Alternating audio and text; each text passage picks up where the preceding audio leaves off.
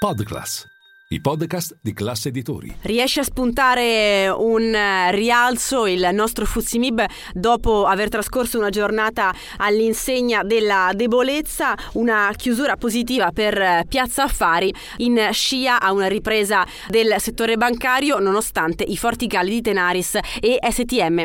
Questo è Ultimi Scambi, il podcast di Class C N B C. Linea mercati. In anteprima, con la redazione di Class C N B C, le notizie che muovono le borse internazionali.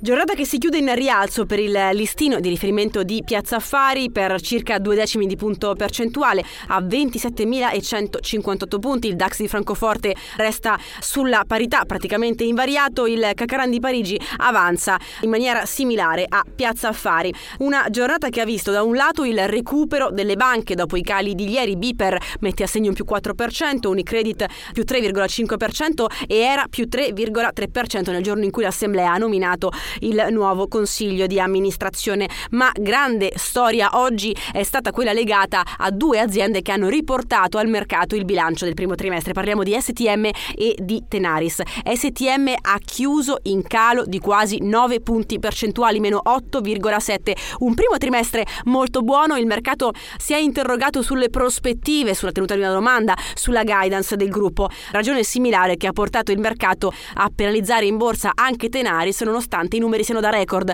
per quanto riguarda i primi tre mesi dell'anno. In calo ancora Eni e Saipem per circa un punto percentuale. Una giornata che si chiude con uno spread a quota centottantanove punti base, un rendimento del nostro B T P a dieci anni al quattro virgola trentacinque per cento.